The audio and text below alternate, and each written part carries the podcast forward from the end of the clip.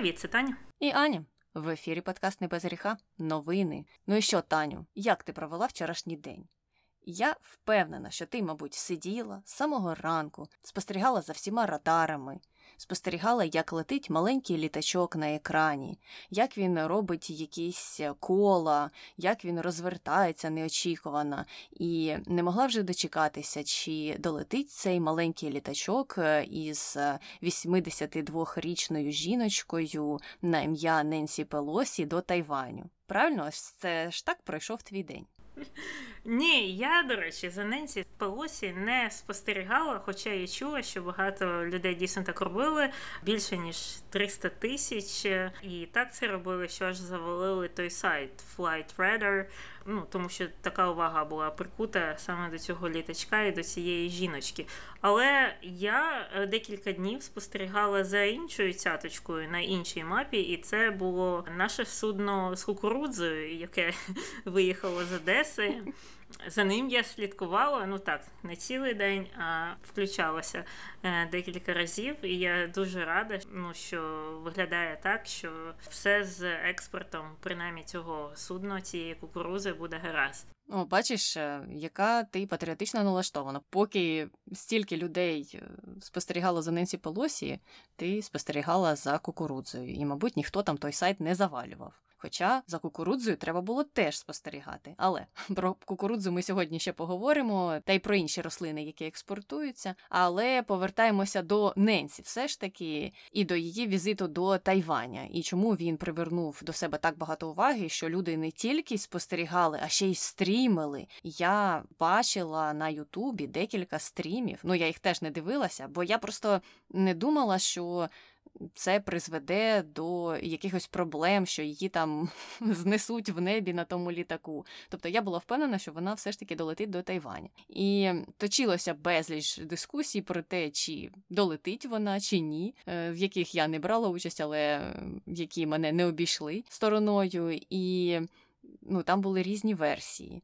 Одні розповідали, що вона точно блефує, і що вона зараз підлетить до Тайваню, потім різко розвернеться і полетить кудись в іншу сторону. Були версії, що її перехоплять е, китайські збройні сили і скажуть їй, що все, ти далі летіти не можеш. І їй тоді треба буде просто розвернутися, і це, типу, буде таке виправдання для неї ну, на офіційному рівні. І такі люди, які висували ці теорії, казали, що насправді вона не збиралася летіти туди, і ось хотіла, щоб спеціально її там зупинили, розвернули, і тоді б вона мала б якесь алібі для себе. Потім були ті, хто розповідали, що вона пересяде на підводний човен. І її якось транспортують до Тайваню на ньому. Ще були версії про те, що вона пересяде на флагман американського флоту, який там якраз знаходився, і теж е, прибуде на кораблі. Я собі уявляла всі ці картини в голові, як Ненсі Полосі пересідає спочатку на підводний човен, потім на корабель, потім на катамаран і таким чином допливає до Тайваню. Але вона все ж таки долетіла. Китай, звичайно, був незадоволений такою поведінкою спікерки і почав видавати попередження і ще до того, як вона взагалі туди летіла. Одне було і від міністра закордонних справ їхнього, і він там повторював слова того ж самого Сі Цзінпіна, який, е, коли розмовляв з Байденом, ще перед тим як Ненсі Пелосі зібралася у цю подорож, казав, що політики американські грають з вогнем, і їм буде непереливки, вони за це все заплатять. І міністр їхній теж саме повторив, що мені здалося дуже неоригінальним, ну хоча б вже щось інше придумав. А то якось це все почало звучати раптом не так вже й серйозно. Хоча я розумію, що було багато тих е, людей, які переживали і за Ненсі Полосі, і за долю світу мирного, е, ну, хоч в якомусь е, кутку того світу. Але. Полосі та делегація, до речі, із е, п'яти демократів Палати представників приземлилися на Тайвані у вівторок. Е, ну тобто, це вчора, по нашому часу, коли ми записуємо подкаст, і так само безпечно вилетіли звідти сьогодні в середу. І сама Ненсі Полосі сказала, що цей візит е, слід розглядати як таку недвозначну заяву про те, що Америка підтримує Тайвань, і що це їх демократичний партнер, і вони підтримують захист їх свободи. Ну і цей візит чому наробив стільки шуму? Тому що це був ем, такий перший візит за останні 25 років, коли спікер, а в цьому випадку спікерка Палати представників, е, перебуває на територію Тайваню. До речі. Е, варто зазначити, що буквально мені здається минулого року, якщо я не помиляюсь, можливо, позаминулого, ну тому що ковід змазав трохи часові рамки. Республіканці були на Тайвані, і там особливо нічого не відбувалося, ніхто про це сильно не говорив, і нікому до цього не було діла. А тут виявляється, що підняли стільки шуму. Ну, зрозуміло, з одного боку, тому що то прості якісь парламентарі, а це спікерка, все ж таки. Але хочу наголосити, що американські політики до цього прибували на Тайвань і не раз, тобто це не перший раз е, за якісь там століття, коли це відбувається. Але ще один нюанс цієї історії, який мене зацікавив, е, це були новини з різних джерел, до речі, із е, англомовних, і з україномовних, які повідомляли про нібито суперечку між Білим домом та спікеркою щодо того, чи варто їй взагалі відвідувати Тайвань. Там теж вилізали різні статті про те, що нібито Байден хотів їй заборонити туди летіти, і ось ось він їй там зателефонує на літак прямо і скаже: все, розвертайся, Ненсі, нікуди ти не полетиш. Але це все, звичайно ж, було спростоване, і Байден казав, що ні, ми не заперечуємо і взагалі взагалі спікерка може робити, що вона захоче, тому що вона тут у нас не раб, і тим паче, що вона представляє іншу гілку влади. А вони, як відомо, у США незалежні. Тому ну впливати прямо і забороняти щось їй робити вони не можуть у Білому домі. Ну і трохи така невеличка довідка про позицію США щодо Тайваню для тих, е, хто можливо не знає детально це все. Вона складна. Офіційно США визнають політику одного Китаю, але вони цю політику не підтримують в той же час. І вони також паралельно заявляють, що не підтримують незалежність Тайваню, але вони підтримують автономію Тайваню. І це є такою їх центральною політикою щодо цього питання. І хоча з одного боку між США і Тайванем немає офіційних дипломатичних зв'язків, у них є багато неофіційних зв'язків, які були зумовлені різними протоколами, законами підписаними. І таким чином ці протоколи і закони. Надають право США продавати зброю Тайваню для того, щоб Тайвань оборонявся від Китаю в разі китайської агресії стосовно Тайваню. Я не знаю, чи хтось щось зрозумів, але я намагалася бути лаконічною. Ну, зрозуміло. Ну, а якщо Китай все ж таки зважиться атакувати Тайвань, то США, я так розумію, вступиться за Тайвань правильно своїми військами. Тут теж є нюанс, тому що Байден не раз казав, що так, вони це зроблять. Потім вилізав наш улюблений Джейк Саліван і починав трохи так е, здавати назад і казати: ну, там все не так просто, у нас е, не прописана умова конкретна, що ми маємо робити, тому, типу, побачимо все дуже туманно, ви ж розумієте, ми підтримуємо політику одного Китаю, але е, ми її в той же час так і не дуже сильно підтримуємо, і не схвалюємо.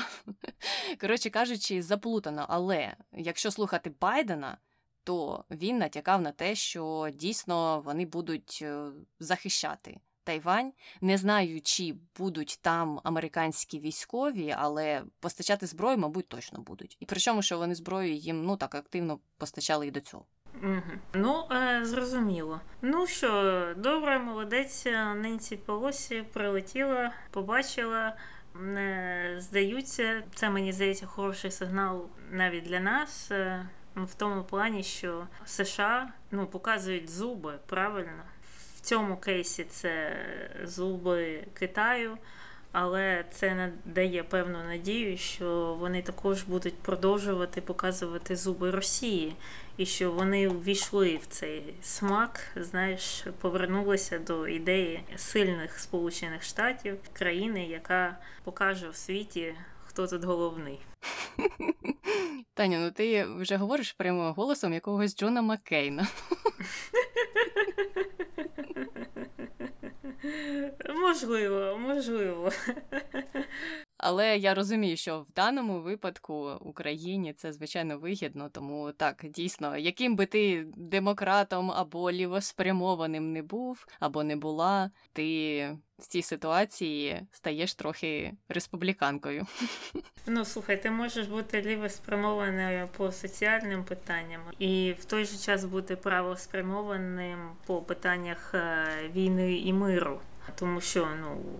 Часто так буває, що якраз у лівоспрямованих людей у них нема позиції по міжнародній політиці, або ця позиція є ну щось типу Треба просто здатися. Всім треба бути здатися. Ми за мир у всьому світі. Е, ми пацифісти, ми проти війни, просто здаватися, і таким чином ми всі досягнемо миру, і все. Це моя позиція. Хоча це не є позиція. Угу. Але добре, переходимо до іншої сторони е, планети, а саме до України, а саме до певних внутрішніх подій, е, що у нас в подкасті буває рідко. Сталося диво, а саме не диво, сталася чудова подія, яку я чекала е, давно. І вона зробила мій день, коли це сталося. Це вівторок був чи понеділок. Я вже не пам'ятаю, я така щаслива була. Накрили, накрили величезну, величезну ботоферму ботоферму на мільйон ботів, на мільйон фейкових користувачів. І тут треба зазначити, що це не перший раз за часи війни, ну за часи після початку нової інвазії накривають ботоферму. До цього було вже два випадки. Але ті ботоферми, вони, по-перше, були менші за обсягом своєї роботи. А по-друге, ті дві перші вони працювали виключно в інтересах Росії, тобто їх там замовляли чи спецслужби російські, чи хтось там інший звідти, і вони просто відробляли повістку Російської Федерації. У цьому випадку останньому з цією величезною ботофермою вона не тільки відробляла інтереси російських спецслужб. Вона ще й одночасно працювала на інтереси однієї з українських політичних сил. Ну і в доповіді СБУ, яка розповіла про цей кейс, вони не називають е, цю політичну силу. Хоча, в принципі, коли ти читаєш цю доповідь, тобі стає зрозуміло, що це за політична сила. Але видання наші українські я бачила і. В українській правді і виданні Бабель. У них є свої джерела, які повідомили, що цією політичною силою сюрприз, сюрприз є європейська солідарність. І там е, цікаво те, що людина, яка завідувала всім цим парадом, це чоловік е, з Росії, чоловік, який є росіянином, громадянином Росії, який живе в Україні з 2014 року, який називає себе політологом, хоча у нас там половина людей в Україні називає себе політологами, і він е, не вилазив всі ці скільки це 8 років з прямого каналу.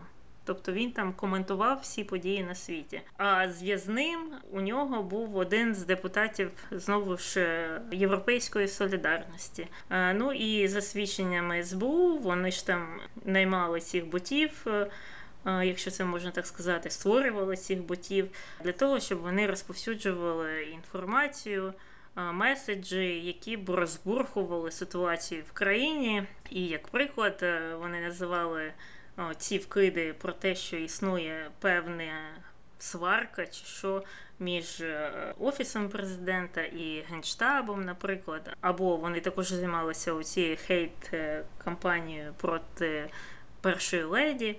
Ну і я впевнена, що там є ну, довший список різних закидів, якими вони займалися, в тому числі оця інформкампанія проти Єрмака, судячи з тих фотографій, які вони повісили у цій доповіді. Але, як на мене, найжахливішою в цій історії, ну, поміж того, що я взагалі просто ненавиджу ботаферми, і я не розумію, як під час війни можна витрачати на це гроші. Ну реально, це ж не безкоштовне задоволення. Це гроші, це хтось робить, хтось цим займається. І замість того, щоб їх направити на будь-які інші більш е, корисні цілі, ви реально витрачаєте гроші на хейт. Причому не на звичайний хейт, а на той, який може повпливати на ситуацію в країні, на стабільність цієї ситуації. Але що найгірше? Навіть не те, що вони там агітували в якихось своїх внутрішньополітичних цілях, що також є жахливим. Найгірше це те, що вони не нехтували працювати на російські спецслужби. Тобто ті ж самі люди, які агітували за європейську солідарність, тут поряд також розповсюджували російські якісь наклепи, е, російські меседжі, які були пов'язані з діяльністю на фронті. Вони були більш пов'язані саме з подіями на полях, ну, принаймні за свідченнями цього документу. Це перше. І по-друге, Мене дуже сильно здивувала реакція з тієї сторони. Як тільки було опубліковано, яка політична сила за цим стоїть, представники цієї політичної сили одразу всі повискакували і стали кричати, що це все наклеп, це не ми. Ми б таким ніколи не займалися. І найсмішніше, що вони не тільки заперечували, що це їх ботоферма, вони заперечували сам факт, що вони колись користувалися ботами. І оце от найсмішніше. Тобто політична сила, до якої прив'язаний такий популярний термін, як порохобот, заперечує той факт, що вони багато, багато, багато років займаються саме цим. Вони займаються цим, це всі знають. Про це писали статті, навіть вже закордонна преса, як використовуються ці інформаційні технології, і як е, ботоферми використовуються в політичних цілях. Я ще могла б ну якось зрозуміти, якщо б вони заперечили саме цю ботоферму. Типу, ні, ні, ми там нічого не маємо спільного, це все накоп, це не ми. Але заперечувати взагалі, що ви ніколи не використовували їх. Ну це просто стовідсоткова брехня. Це як заперечувати, що сонце сідає і встає. І це мені ну дуже дуже не сподобалося. Угу. Два пункти з приводу цієї історії додам.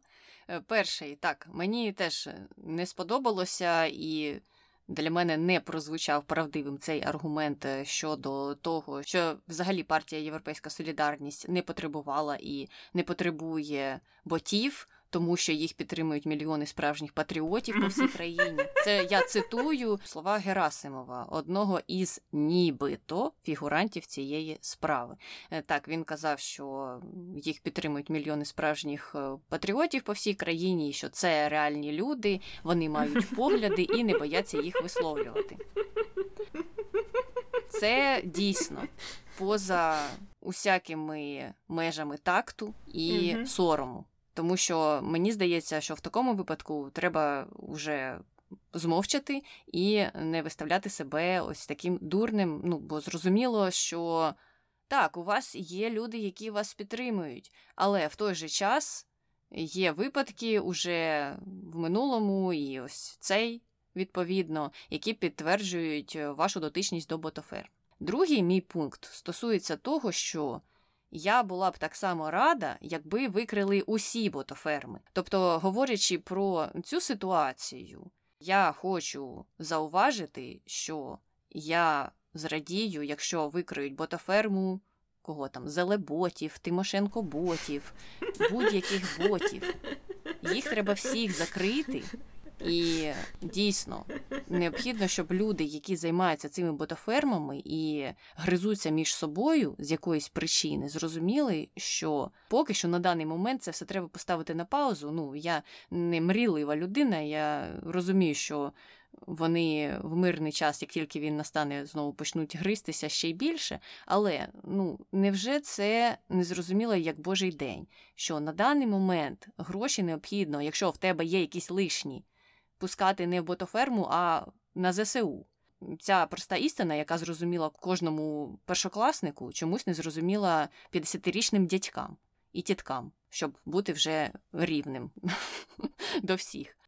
Так от, СБУ почала працювати, хай працює далі. Я сподіваюся, що це буде ну, така неоднобока тема, і чекаю наступних розслідувань і викриття всіх інших ботоферм, які працюють на території України і заважають нам нормально жити і нормально функціонувати, а тільки сіють розбрат. А Мені здається, перше, що справа в тому, що фактично вони ж не є поза законом, ну тобто в мирний час ці інституції чи організації, як їх назвати, які керують цими процесами, вони ну, фактично існують повністю легально. Просто через те, що зараз е, воєнний стан. І там є певні пункти про е, розбрат, е, про дії проти держави і все таке. І саме з цієї причини вони зараз можуть накривати ці ботоферми саме за цими там якимись положеннями чи статтями. І з цього я думаю, не класно було б, якщо б прийняли закон, який би виявив е, ці ботаферми поза закон, фактично зробив їх нелегальними в будь-який час. Е, щодо різних ботів, я от е, не знаю, ну зрозуміло, з ботами європейської солідарності все зрозуміло. Їх дуже багато, їх легко впізнати за своїми тезами, тому що вони ну, зазвичай видно, що вони вкидають, хто їх розносить. Воно такими хвилями, хвилями, хвилями йде. А щодо інших політичних сил, я не впевнена. Чи є у них е, поти саме, ну можливо, в таких масштабах їх просто немає, і через це їх е, менше помітно. От, чесно кажучи, е, Тимошенко потів я в своєму житті не бачила. Але я тут хочу зазначити, давай е, зазначимо визначення, так, бота. Ну, в моєму розумінні, е, бот, от справжній бот, це не справжня людина. Тобто це якась програма, це фіктивне ім'я, і там, можливо, одна людина сидить і пише від імені там 500 ботів чи щось таке. Це в моєму розумінні моя дефініція бота. І бот це не те ж саме, що фан, наприклад. Бо фан це справжня людина, людина, яка ідейна, людина, яка підтримує певну політичну силу. І чомусь вважаю, що треба це так робити дуже активно, там битися з кимось, відстоювати свою позицію, є і таке. І окремо ще є от е, так звані ломи, чи як це воно українською буде ЛГД, здається так. Це е, такі фани, які працюють в лонгрід формі, які також. Ну, відпрацьовують повістку знову ж певної політичної сили. І також є телеграм-канали певної політичної спрямованості. Таке теж є. Таке є у кожної політичної сили, в тому числі у пані Тимошенко. Так я до чого веду? Що мені здається, що батьківщина і слуги вони більше орієнтуються на свої телеграм-канали, на своїх е, ломів і на своїх фанів, і що вони. Знову ж я не можу стверджувати, бо я не знаю, хоча б це було б цікаво зробити дослідження, і це можна зробити ну, сучасними статистичними методами, щоб вирахувати, чи е, вони користуються послугами ботаферм чи ні.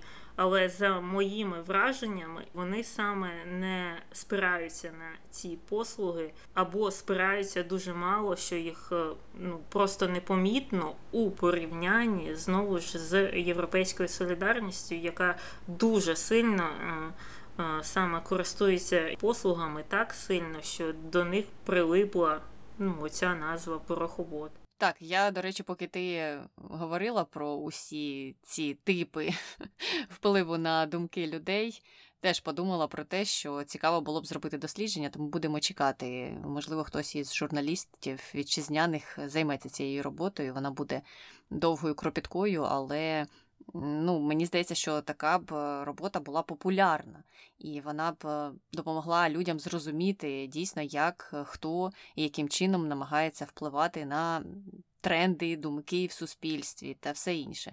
У Штатах е, проводяться такі дослідження регулярно, особливо. Перед виборами або після виборів, коли вже роблять роботу над помилками, і мені завжди цікаво слухати тези, які аналізують ці процеси. Тому чекаємо і будемо перевіряти, чи твої тези, які ти висунула, відповідно є правильними. Я теж десь в ту сторону схиляюся приблизно. Але на цьому з ботафермами закінчили. Теж чекаємо оновлень цієї історії, побачимо, як вона буде розгортатися. А тепер їдемо далі знову назад у США. Хоча ця історія пов'язана із Україною теж. Виліз е, наш неповажний минулий президент Трамп, який, е, виявляється, все знає про Україну і знає, як краще було б діяти, щоб Росія не напала. І все дуже просто за його словами. Він дав інтерв'ю в подкасті якомусь черговому, незрозумілому, і припустив, що Україна.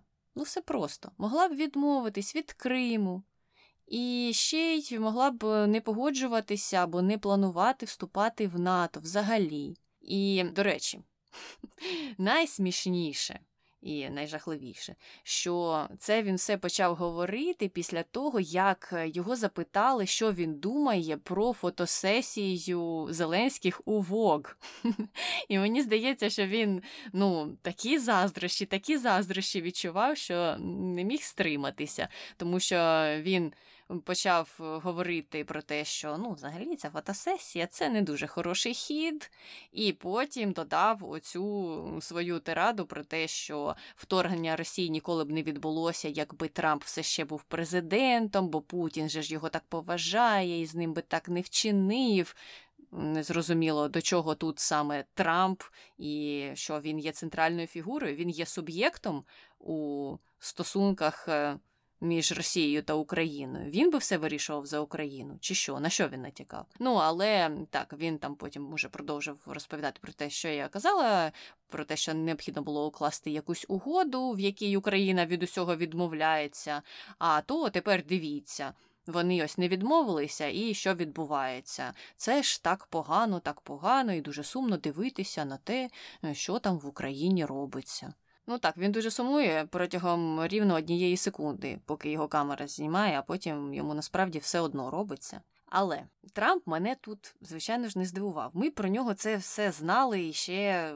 Не знаю, коли він не балотувався в президенти, навіть якби мене спитали у якомусь 2014 році, що думає Трамп про Україну, що думає Трамп про Росію. Ну відповідь, мені здається, була б і тоді навіть однозначною. Мене в цій історії зацікавило, чи щось про неї сказала Вікторія Спарц.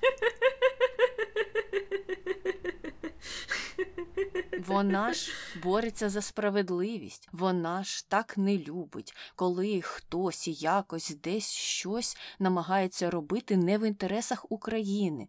А тут виліз її вельмишановний бос, мабуть, його так можна назвати в минулому, і оце таке розповідає. Мабуть, Вікторія Спарц дала 10 прес-конференцій, написала 15 твітів та ще й е, пішла і об еди понаписувала у різних провідних виданнях, так? Знаєш, е, частково так. Вона написала якісь знову листи, зробила заяви, але зовсім не щодо висловів з Трампа щодо України. Вона вилізла знову з заявою якоюсь досить дивною е, про те, що е, Україні терміново треба зупинити експорт зерна. Тому що тому що їй не надали якісь там гарантії, і я ж це кажу тільки в інтересах України не експортуйте нічого, все зупиніть, зупиніть кораблі, зупиніть ту цяточку на мапі, поки щось не станеться. Незрозуміло, яким чином ця заява в інтересах України, тому що якраз в інтересах України є те, щоб ми експортували якомога більше.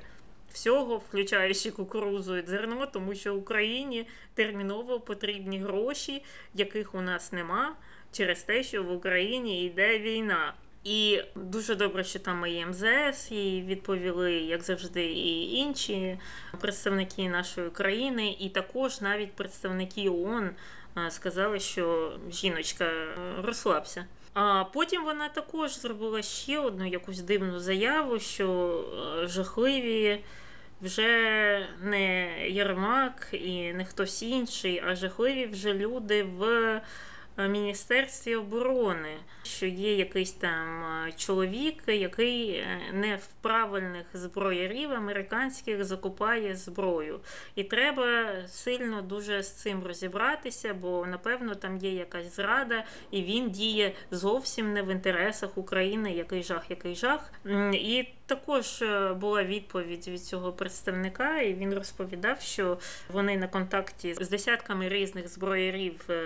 Е, в США сотнями по всьому світу, і вони закупають у тих компаній організацій зброю, які виробляють е, те обладнання, яке потрібно нашій армії. А наша армія сама робить запити і розповідає, що їй потрібно. Тобто з цього виходить, що пані Спарц відстоювала не інтереси України, сюрприз, сюрприз а інтереси певних виробників зброї в США і образилася, коли оминули певного зброяря, який хотів би зробити грошенят на війні в Україні. І ну знаєш, вже не знаєш, що наступне чекати від неї. Одно діло, коли вона там починала з одного, але її ці стейтменти, її заяви, вони вже розходяться. ну, по всіх по всіх темах. Скоро вона буде говорити, що там треба робити Міністерство освіти, як там треба змінювати додаток дія, що там ще кому треба зробити. Ну, я не знаю, що у цієї жіночки в голові, але я б дуже хотіла, щоб представник е, Верховної Ради, наприклад, Микола Тищенко, зробив симетричну заяву. Також звернувся і до Міністерства оборони США, і до президента Байдена, і до зброярів, і до ООН, і щось сказав про пані Спарц. І я думаю, що це була б гідна відповідь. Дійсно, дійсно, вони одне одного варті, і так він би міг якраз про оцю заяву Трампа щось сказати і запитати, чому це пані Спарц е, ніяк на це не відреагувала. Це ж е, підрив е, дружби між США Україною, це якісь заяви, які, можливо, натякають на те, що ця людина не підтримує цілісність України. А так як Вікторія Спарц була раніше дуже яскравою фанаткою Дональда Трампа, то вона може віднести відповідальність у цьому випадку теж і за його заяви, і має якось відповісти на запит е, Миколи Тищенка. А що? Він же дуже важливий е, депутат, він представляє інтереси всієї Верховної Ради. А це значить, що він представляє інтереси всього українського суспільства. Ну так же ж колись говорили про Вікторію Спарц. Нагадаю, українські журналісти. І до чого ми тепер прийшли? Де ці журналісти, які брали в неї сотні інтерв'ю? Ну добре, не сотні, десятки. І цитували її на кожному кроці. Що вони зараз про неї думають? Чи вона дійсно така вже і патріотка України, і чи вона дійсно хоче, щоб у нас все було добре? Ну, якісь у неї дуже вибіркові кроки щодо цих бажань і їх реалізації. Але від одних шкідників переходимо до інших, а саме до ООН. ООН розродилося заявою. Їх генеральний секретар Антоніо Гутєреш сказав, що на кінець то Організація Об'єднаних Націй розпочне місію із встановлення фактів убивства українських військовополонених в тимчасово окупованій Оленівці, що в Донецькій області. Але в тій заяві, ну крім того, що заява сама по собі дурна і така, яка вийшла із запізненням, він коли це сказав? Сьогодні, буквально чи вчора. А це треба було сказати ще у лютому про те, як ООН буде спостерігати за безпекою військовополонених. Але він у тій заяві ще що найстрашніше додав, що дві сторони, виявляється, вимагають розслідування і Україна, і Росія, і вони зацікавлені в тому, щоб прийти до правди. І зараз готується технічне завдання для місії ООН, яке потребує згоди і України, і Росії. Ну, в перекладі на людську мову нічого ми в кінці кінців не зробимо, тому що Росія нам повставляє палки в колеса, і ми туди не дістанемося. Або якщо нас туди і впустять, то це вже буде після повної зачистки. І я впевнена, що вона зараз уже відбувається, якщо не була закінчена. Ну тому що ми вже знаємо, що Червоний Хрест туди ніхто не впустив. І робити такі заяви це не те, що сором, це просто ще нижчий щабель падіння ООН, падіння репутації цієї організації, репутації генсекретаря та взагалі усіх цих нібито людей, які повинні слідкувати за безпекою військовополонених. Чому ці люди сидять над головами у наших працівників установ, в яких е, живуть полонені, і в яких дотримуються усіх правил, чому ці комісії там постійно тусуються? Про це є свідчення, є багато репортажів із колоній, де перебувають полонені, ті, що росіяни, і є багато інформації про те, як Червоний Хрест, представники ООН постійно туди приходять і постійно намагаються щось контролювати, розповідати, як себе з ними поводити, що так і не так роблять. Чому вони такі сміливі на території України, і чому вони такі несміливі, коли доходить діло до тимчасово окупованих територій, або тим паче до того, що відбувається взагалі на території Росії із полоненими українськими військовими? Так, це питання, яке не має відповіді, і дивно дійсно, чому на території України присутні як Червоний Хрест, так і ООН, і вони постійно там слідкують, е, а чи не страждають е, російські військовополонені, і чи годують їх правильно. Але щось ми не чули, щоб, е, ну, наприклад, в тій самій Оленівці загинули якісь представники ООН або Червоного Хреста. А вони там не загинули, тому що їх там не було. Вони не слідкували там, як кого годують, де вони сплять, і взагалі як там до них ставляться. Ну і найгірше, що вони ж там зробили якусь заяву, чи сьогодні, чи вчора, про те, що виявляється, вони вже вирішили в ООН, там в Червоному Хресті, що вони ніяких в принципі гарантій не давали. Що от ті всі домовленості щодо виводу людей з Азовсталі, це були домовленості між е, двома сторонами в сенсі України і Росії. А ми там просто якісь там медіатори, ми там ні при чому, і ми взагалі нічого нікому не гарантували. До побачення, не вішайте на нас все, нічого не знаємо. Хоча, коли це все відбувалося, то заяви ж були протилежними. Представники нашої країни всі на різних рівнях е, вказували на те, що вихід е, цих е, військ відбувався під гарантією Червоного Хреста і ООН. І ООН, і Червоний Хрест тоді це не заперечували. А от коли сталася така біда, вони зразу відмивають руки. І, ну, звісно, це жахливо. А з іншої сторони, ми ж нічого кращого вже не очікували від них після всього, що сталося. Уже скільки було звернень до ООН, до інших різних організацій, як уже їх не попускали, як на них не кричали, вже й говорили, що розпускайтеся. Говорили, чого Росія у вас сидить на цій панелі з безпеки, чого вона там головує досі досі головує Росія на панелі з безпеки світової. А на них ніяк це не діє. Ти можеш що завгодно там кричати, говорити, вимагати. А їм все одно. І мені здається, що це не зміниться, і ти на них ніяк не повпливаєш протягом військових дій, протягом цієї війни. Але як тільки війна закінчиться, я думаю, і ті, і ті організації просто настане кінець. Бо про це ну, багато пишуть про те, що організації, які мають забезпечувати світову безпеку, вони себе погано проявили, в сенсі взагалі ніяк, і що їх е, будуть в кращому випадку реформовувати, в гіршому випадку розпускати. І Україна буде грати велику роль в цьому майбутньому. Ну, Тому, мабуть, вони зараз і насідають е, на нас і не поспішають дуже сильно з нами співпрацювати, тому що знають, що їх чекає після того, як закінчиться ця війна перемогою України. Е, ну і знаєш, е, єдиний позитивний момент, який я взагалі виношу з цієї ситуації про ООН, про Червоний Хрест, так це те, що.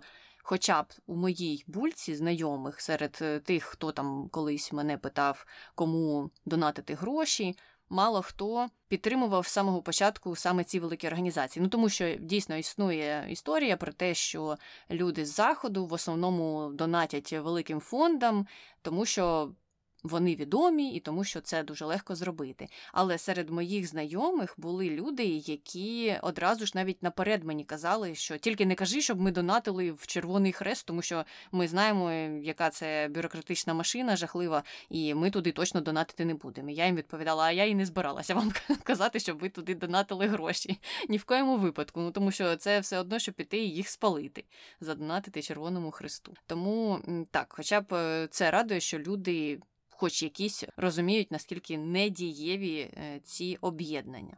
На цьому про шкідників не закінчили. Ще був один, який виліз із під каменюки якоїсь давно ми його не бачили. Шрьодер після свого візиту в Москву, де його там спалили, не заліз під каменюку назад, не змовчав, а почав розповідати, що виявляється, цей візит був дуже продуктивним. Він зустрівся з Путіним. Цікаво, Путін змусив його на карантині сидіти протягом двох тижнів чи ні. Так от е, він зустрівся з Путіним, поговорив з ним, і Путін йому сказав, що в Кремлі Взагалі всі готові до миру і налаштовані на це, і треба закінчувати війну. І це, за словами Шрёдера, хороша новина, бо Кремль хоче відновлення переговорів, налаштований на мир, і було б помилкою ізолюватися від них. Треба продовжувати підтримувати стосунки. Це ж дуже добре, що вони йдуть на контакт, і тим паче, тим паче, це все добре, звичайно ж, для німців, тому що, можливо, є надія на те, що ми запустимо Nord Stream 2. Ну, дійшло реально до того, що ця людина без совісті почала ще й проголошувати такі сентименти про відновлення роботи над Північним потоком 2. Ну, його, звичайно, всі заплювали, і була купа заяв е, від офіційних е, представництв, ну і українських в тому числі, де сказали, що людина щонайменш відірвана від реальності, ну а що найбільше є агентом Кремля. Тому її ми слухати, звичайно ж, не будемо. Але знову ж таки. Це новина про типового шкідника, про типового німецького шкідника у цьому випадку. Вона нас не дивує, але про неї варто було поговорити, тому що це ще раз нам нагадує про те, з ким ми маємо справу, і про те, що дивитися треба не те, що на 180, на усі 360 градусів. Так, так, е, дійсно. Ну, в принципі, як ти і сказала, кращого ми від нього і не чекали, і вже всі наші представники е, аж е, наверх до Зеленського його попустили, що дуже добре. І закінчувати, мабуть, цей випуск будемо чудовою новиною. Була нещодавно подана петиція на сайті президента України щодо легалізації щодо легалізації одностатевих шлюбів. Ця петиція набрала 25 тисяч е, голосів, е, які треба для того, щоб її розглянули. І е, президент її розглянув, сказав, що через те, що у нас зараз воєнний стан. Е, ми не можемо змінювати конституцію. Це впровадження потребує зміни конституції, звісно, але е, ми можемо розглянути е, впровадження і легалізацію цивільних партнерств, і це дуже великий крок для України. Це дуже сильно порадувало всю ЛГБТ спільноту України. Вони дуже довго до цього йшли. І це особливо важливо зараз через те, що в ЗСУ служать багато людей з цієї спільноти, і для них важливо, щоб такі цивільні союзи були визнані саме зараз, тому що це облегшує багато з процедур, які є звичними для не ЛГБТ пар. І також це чудовий причудовий піар. Хід, якщо можна так сказати, хоча це напевно неправильно для України на Заході, тому що цю новину підхопили багато видань на заході, в тому числі і New York Times, який є, як відомо, лівого спрямування. Де вони співали оди Україні, а зокрема Зеленському, що він такий весь е, прогресивний, і що це великий крок, і що ми єдина країна з е, бувшого радянського союзу, яка зважилася на цей крок, і не тільки бувшого радянського союзу, а й багатьох країн Східної і Центральної Європи. І, в принципі, ну, дуже дуже позитивно відгукується закордонна преса, і також це нам допомагає боротися з цією тупою пропагандою. Е, про українських нацистів, тому що багато було також повідомлень про те, що чувак е, легалізував цивільні партнерства для ЛГБТ. Щось не дуже він схожий на нациста. Так, безумовно, це є кроком у правильному напрямку. Знову ж таки, чекаємо, коли настане мирний час і відбудуться зміни до конституції, і тоді вже фіналізуємо це питання. Сподіваюся. Ну і тут хочеться додати для тих, хто там в чомусь сумнівається, можливо. Хоча я сподіваюся, що таких все ж таки людей меншість, і вони прийдуть до розуміння того, наскільки важлива ця тема. Додати те, що така легалізація цивільних партнерств ніяким чином не відбирає прав у так званих традиційних родин. Ну, ви самі розумієте, що під цим мається на увазі. Тому ми виступаємо за інклюзивність, ми підтримуємо рівні права для всіх, і я теж погоджуюся, що це дуже хороша новина, ну дуже хороший початок позитивного тренду. І на цій хорошій ноті ми закінчуємо наш новинний випуск. І, до речі, одна маленька бонусна новина. Ми зайшли у Твіттер, вилізли із своїх приватних твіттерних акаунтів е, і створили публічний акаунт нашого подкасту на Твіттері. Шукайте нас за нашою назвою не без гріха подкаст або за юзернеймом подкаст NBG. Слідкуйте за нами у цій соцмережі, тому що, як відомо, з іншими у нас не склалося.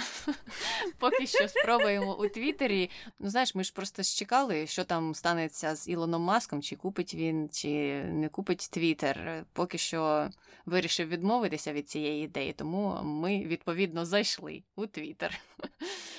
Підписуйтеся, фолоуте, слідкуйте, що хочете, те й робіть. Коротше кажучи, ми є на Твіттері. Не без гріха подкаст. Шукайте нас там. Ну і на цьому все. З вами була Таня і Аня. Слава Україні! Героям слава!